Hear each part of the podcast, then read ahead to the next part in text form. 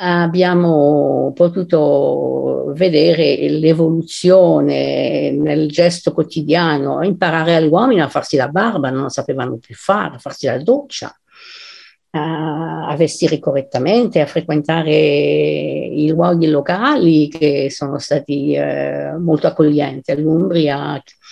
E la seconda settimana abbiamo tirato che potevamo fare un paio di giorni in più perché risparmiavamo, non andavamo più a mangiare fuori, ma cucinavamo e mangiavamo a casa.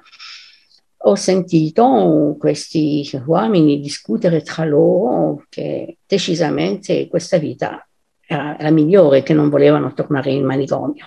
Mi sono confrontata con i miei colleghi abbiamo deciso di fare la proposta ai nostri referenti eh, e abbiamo buttato lì la proposta di eh, rimanere fuori dal manicomio e non tornare. E con queste persone io vivrò altri quasi dieci anni, sette anni, portandole a Bracciano, in una comunità che è stato eh, resistito, è cambiato posto ma è, esiste ancora, chiamandolo il Poderaccio dal nome della struttura dove eravamo noi a Moiano. Insomma, questa esperienza ha fatto sì che eh, questi dieci uomini nessuno è tornato indietro mai eh, in manicomio.